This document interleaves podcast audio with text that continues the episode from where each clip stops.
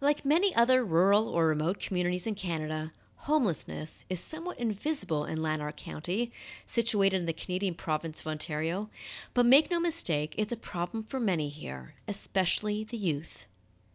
Finding affordable housing for young people has always been a challenge. But one organization is trying to tackle that problem with an innovative solution, hoping to prove that a small size can have huge impact.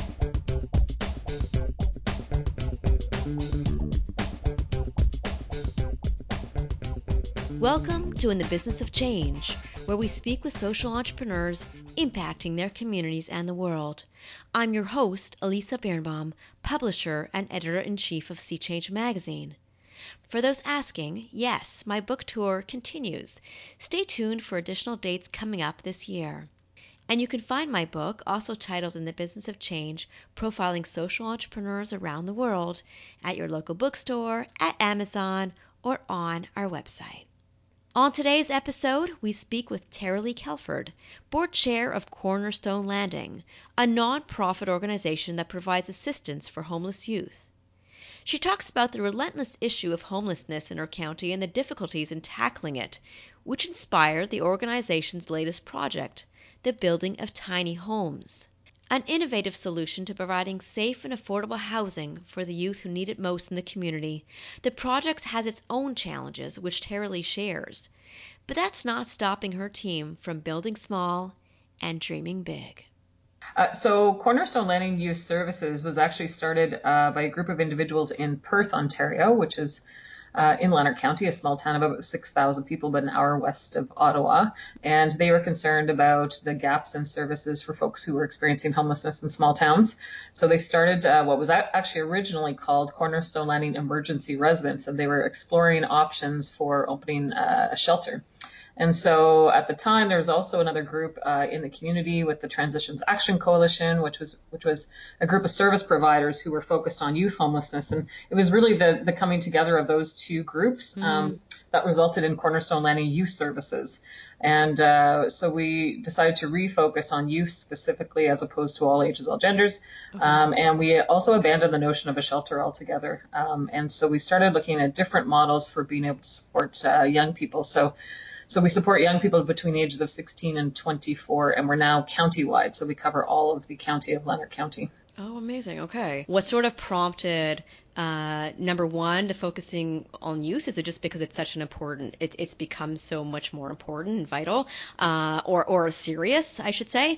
And the secondary, uh, why less focus on shelters?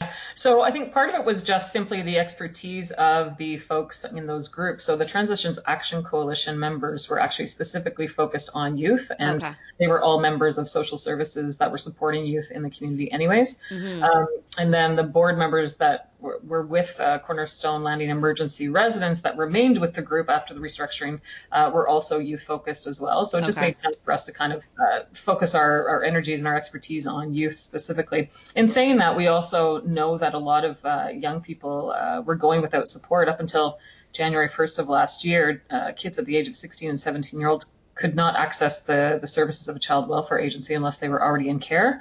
And so there was a real gap in services for these really young people, um, you know, 15, 16, 17 years old, who at the time had absolutely no supports. Um, mm. There's no housing, no emergency residence, nothing. And the response at the time was to put them on a bus and ship them to Ottawa to a shelter. Um, and often there was no shelters available or they were given a bus ticket and so they had to figure out having never been to a city before how to get from the bus stop to the nearest shelter and hopefully access a bed, which is often first come first serve. So, um, so needless to say, you know, kids were either abandoned on the streets in Ottawa or uh, we had to go back and get them at some point. So, um, so and that kind of led into the conversation around shelters in general. So um, in small communities like ours lanark county has an overall population of 68000 people. However we are divided into different townships and towns. And so we have five very distinct uh, small communities perth Carleton Place Smiths Falls almonte and lanark. And uh, so for us it, it, was kind of a combination of issues. Uh, number one practically speaking uh, where would you put the shelter? So if you were to open a shelter for young people which town would you pick? And mm-hmm. if you pick one town then you're left uh, moving kids around from town to town to town to access services and school and supports. Right. Um, and there's no transportation system in rural communities. So Uh, and then, uh, secondly, you know, the cost of shelters was just uh, just ruled it out really as an option for us. Um, you know, we're really even with Cornerstone Landing being around as long as we are, and we support 75 to 85 kids. Our our budget is always under $150,000 a year to do all of the work that we're doing.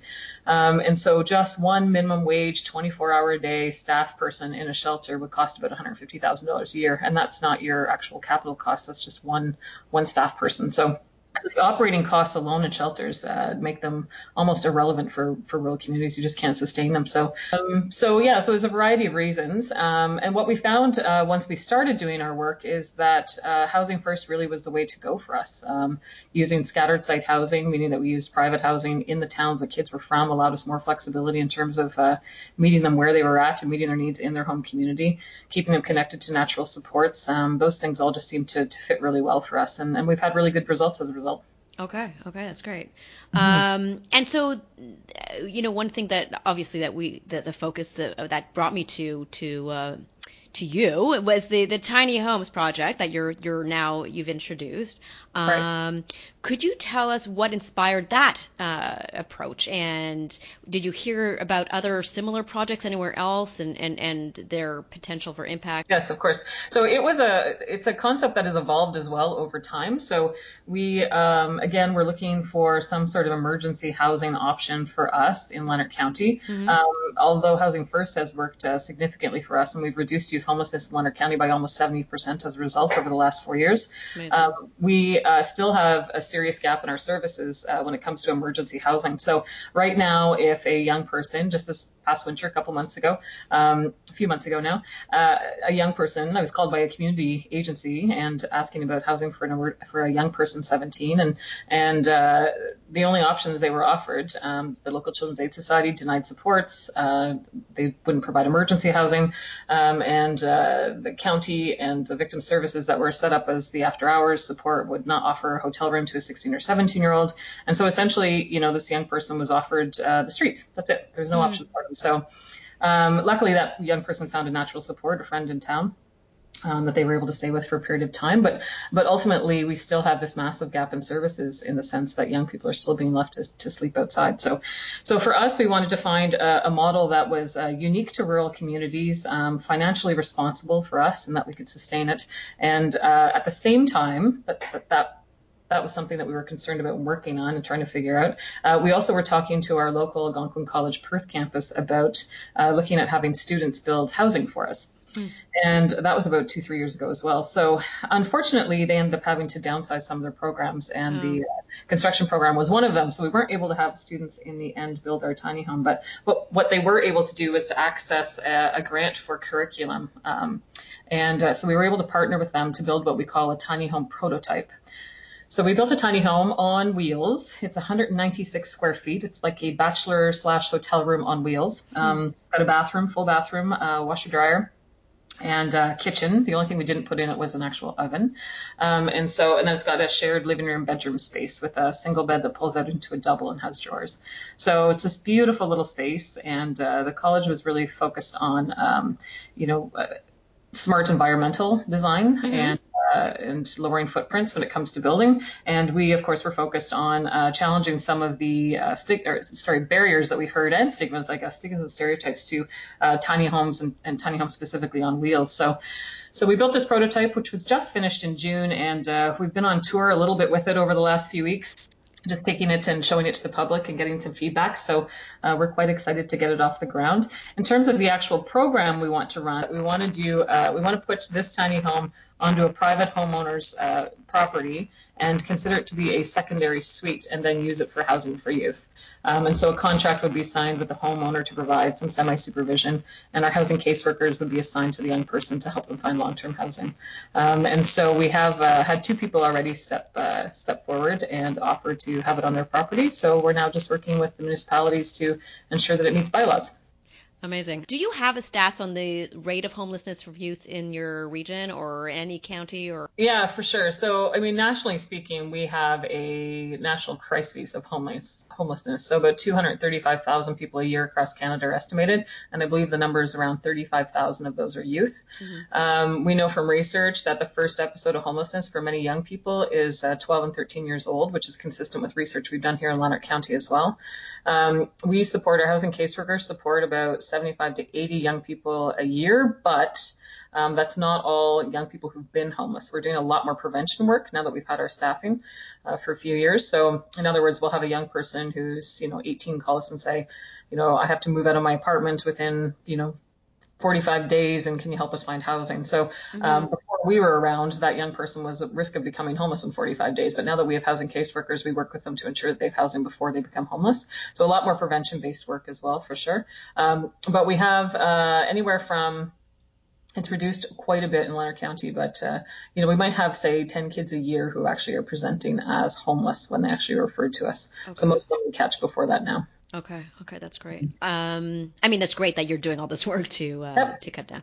Um, and so, so you explained how the project works. Now, uh, moving forward, what do you anticipate? Like, how many homes do you hope will be built? Um, what's your goal? What's your objective with that? And you sort of need the other people to agree to have it on their property, don't you? Isn't that how it would be successful?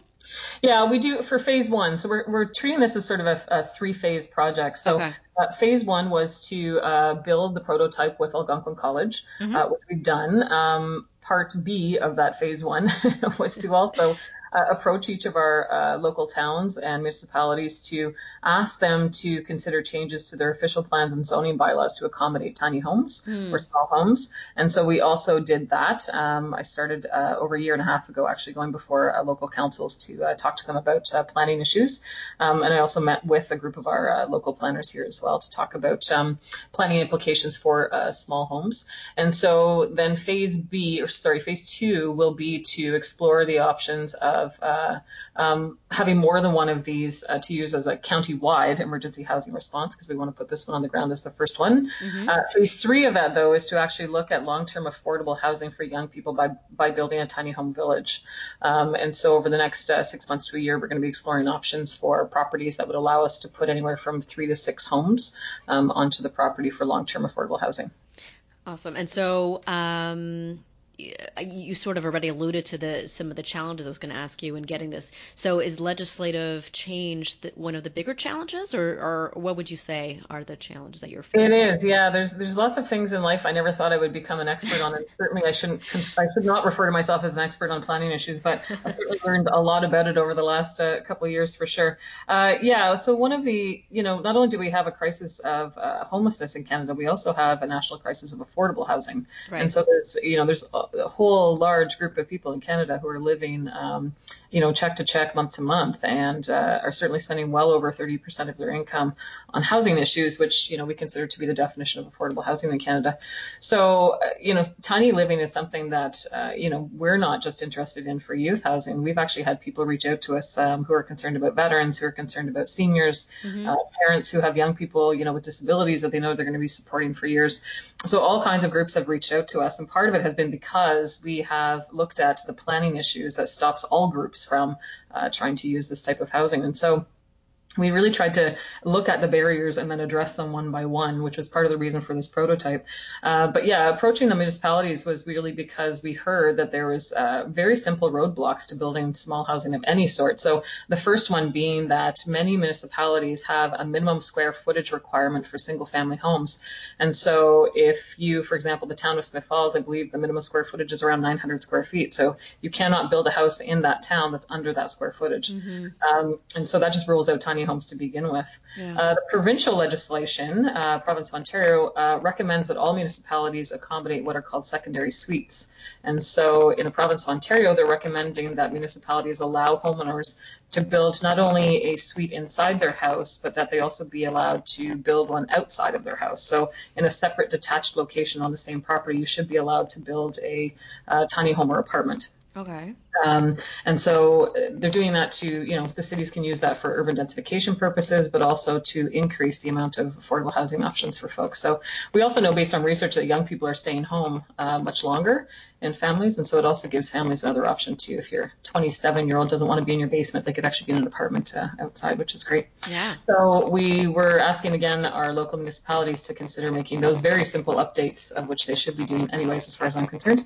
Um, and then the third one, which is a little more trickier for planning departments, is to figure out how to allow more than one tiny home on a property. And so that seems to be problematic. Even though we can have triplexes, fourplexes, and fiveplexes, we can't seem to have three tiny homes, four tiny homes, or five tiny homes on the same property. So um, how to word that and how to draft a bylaw around that seems to be quite complicated. So uh, so that's the the hardest piece I think to figure out. But the other two are very simple, and all municipalities should be doing it as far as I'm concerned. Yeah, I, I would probably agree with that. Uh, absolutely. And you said you've been on a little bit of a, a tour with the current uh, tiny home. You, you, put it on wheels, uh, and the response to it, as you said, was was positive. Sounds like it's been positive. We launched. We did a formal launch. We uh, stopped uh, uh, producing any public pictures of the tiny home for the last month or so as we were building it because we knew there was anticipation around people seeing it. But so we did a formal launch in Perth at the Algonquin College campus uh, on July 24th, and we mm-hmm. invited the public to come. Did a ribbon cutting, which was lovely. I think we had about uh, between 60 and 70 people show up for that. We had all the folks involved in the project. We had Gordon Graff, who's the architect, uh, mm-hmm. Redwood Homes, who was the builder in the end, and Algonquin and myself there to talk about the project. Nice. And then after that, uh, just last week, we took it to the town of Smith Falls and the town of Carleton Place to do public showings there, and we had about another 90 people through there. So, uh, so the the response has been absolutely uh, supportive. Like I said, we've had so many groups reach out to us. I've been yeah. added to you know single senior retired women's groups who are looking for housing and you know, parent support groups uh, for young people with disabilities and challenges. So yeah, it's been uh, quite uh, quite a process in terms of um, the amount of people who uh, have been looking for housing. The, the heartbreaking ones are the stories you get from people. We've actually had calls from multiple people from around Ontario asking if they can live in the tiny home because they have no housing. So mm. those are those are the heartbreaking ones for sure. Yeah. I had heard about tiny homes before, and there's a few initiatives in the U.S. You studied any of those successful outcomes, or or any of the challenges that they've faced, and and how that has or given you some um, some things to think about? Yeah, so there's a, a great deal of uh, projects and uh, programs in the states that are operating in tiny homes, and more right. of them coming up all the time. Uh, the majority of them, I get sent links all the time from the public for, have you heard about this project? Have you heard about this project? Uh, so I don't even have to do the work anymore. People just send them to me. But uh, unfortunately, in the states, though, a lot of the projects are in the south, and so uh-huh. in Canada, with our Canadian winters, a lot of the um, right. the numbers that they produce around, oh, it costs twenty thousand dollars for this tiny home, like, yep, and it would cost fifty here. Right. Right, uh, because of the winters and insulation and environmental issues and those sorts of things. So, and legislation. So, right. What right. I discovered when I started doing homework around tiny homes a couple years ago was that uh, there's this real uh, popular trend around tiny homes. Obviously, you mentioned tiny homes, people get excited, but there was really a lot of uh, missing pieces in terms of the legislation. So, um, you know, tiny homes on wheels are essentially illegal in most places. So anybody who's managed to get a tiny home project on wheels off the ground, typically it's because they've done something specifically with that local municipality that allows them. Mm-hmm. Um, in Ontario Building Code, uh, there's no way to make a, a, house on wheels compliant with the Ontario Building Code. It has to be on a foundation. Um, and so it's really interesting to me that you see all these lovely little tiny homes everywhere, and you'll see tiny home builders out there. Yeah. But uh, often it falls to the homeowner to have to uh, fight it out individually with their municipality to to typically do what's called a site-specific zoning amendment, um, or they have to take it off the wheels and put it on a foundation to make it compliant. So, so part of what we're trying to do is to challenge some of those legislative pieces, and I'm um, excited and honored to be uh, asked to come and speak with some of the planners with the Ministry of Municipal Affairs and Housing coming up in September. So, mm-hmm. I'm hoping to have an interesting conversation with them about uh, possibilities around planning recommendations. So, uh, but yeah, it's been it's been an interesting uh, road. I'm sure. Um, yeah. And and do your homes have to come with on wheels, or or because or is it possible for them not to? Or you'd like them to be uh, flexible or whatever, movable? yeah, we just for this one specific project, this emergency housing project, we wanted on wheels. When we do. go long-term affordable housing, we will put them on foundations for okay. sure. Okay. And part of the reason for that is just simply because we want to make them accessible as well. And so, Ministry of Transportation restrictions. There's also the MTO you have to worry about when you build a tiny home on wheels only allows you to build to eight and a half feet wide. Um, so it limits your flexibility in terms of design uh, principles inside, so um, spacing and those sorts of things. So if we built them for long-term affordable housing, they would be on foundations and we'd be wider, so we'd have more flexibility in terms of making them accessible. Um, but the ones on wheels that we want to build, it's simply because we want to put it on a private homeowner's lot, and then in a year or two, if they don't want to do the emergency housing piece anymore, then we can move it to somebody else's lot. Mm, so, okay. uh, so we just want that flexibility to okay. be able to do with us. Yeah. So a lot more work. I, I mean, you've already done tremendous amount of work, but I'm just saying to get the all those things in place to be acceptable, to be uh, uh, within the you're hoping to make some policy change is what I'm saying is yes right and that's kind of an important part of the of this whole thing okay we're hoping to make it easier for the next person that follows yeah. our footsteps yes and yeah. and we definitely see you know to answer your earlier question there's definitely been lots of tiny home projects uh, across the country pop up so yeah. uh, we were really honored to have Dr. John Rook who's uh, with the mustard seed program at West mm-hmm. um, come to visit our tiny home at Algonquin College in Perth a few months ago and uh, he they're partnering mustard seed is partnering with Homes for Heroes, which is building a tiny home village in Calgary and Edmonton for uh, homeless veterans. Right. Um, and so there's been some northern communities as well uh, start to look at um, tiny homes as a, as a homelessness option for folks. So uh, so they're, they're they're showing up for sure. It's the ones on wheels that are more complicated. Certainly most of the villages are focused on building tiny homes on foundations. Okay, got it. Um, and finally, just wanted to know how we can get involved. Like, how could people help, support? Um, you know, I, am assuming you've made the argument as to why we should. It seems like it's a good uh, investment, a good, you know, something to worth supporting. Um, obviously, can have great impact. So yeah, I think um, you know, I think in Canada there's been clearly a movement towards uh, the bigger is better philosophy when it comes to real estate, and I think for all kinds of reasons in Canada we have people starting to look at smaller options um, and more affordable options, and certainly what limited research exists out there around tiny homes, that you know it shows that uh, tiny home owners are often living without mortgages, without debt. Uh, they live a more economical, affordable lifestyle to begin with. So, um, so I think people are looking at them for those reasons. There's all kinds of environmental reasons why we should be looking at smaller footprints um, for building, and uh, so I think, you know, in general, without the housing crisis uh, issue, you know, we certainly should be looking at these as options. And if nothing else, it should simply be an option mm-hmm. uh, because to rule them out through uh, through planning legislation just seems completely irresponsible as far as I'm concerned. So, um, you know, we, we do have people living in housing insecurity and we need to have all options on the table. I, you know, I say openly all the time, tiny homes are not going to solve homelessness in Canada, but they should be an affordable option that we're allowed to use. Um, uh, for any number of these groups. And so I've certainly said locally, you know, anybody who's not in support of this locally in Lanark County for youth is not just saying no to our youth, they're saying no to the seniors who've reached out, to the parents supporting young people with disabilities, to uh, veterans, you know. So mm-hmm. this is an option that should be available to any of these groups, uh, any individuals in Canada, which is why we're trying to uh, take steps to make it accessible to any of these folks, not just uh, the population that we're concerned about. Right, absolutely. Um, Answer your question then for you know any of those folks. Uh, one of the things we're saying is to make sure that uh, you let your local elected officials know that you are in support of tiny homes, um, and that you would expect that certainly in provinces like in Ontario where they're recommending that secondary suites be permitted, that uh, you know local municipalities update their official plans and zoning bylaws to ensure that these very simple steps that can be taken, like removing minimum square footage requirements for single-family homes and accommodating uh, secondary suites uh, should be adopted as soon as possible to allow people these affordable housing options in their communities. So, so make yourself uh, vocal to, uh, like I said, your planning departments and your local elected officials to tell them that you want this type of housing available in your community. Thank you for listening to In the Business of Change. Be sure to subscribe to our podcast to hear other conversations with inspired social entrepreneurs and change makers working on challenges in their communities and across the globe. I'm your host, Elisa Birnbaum.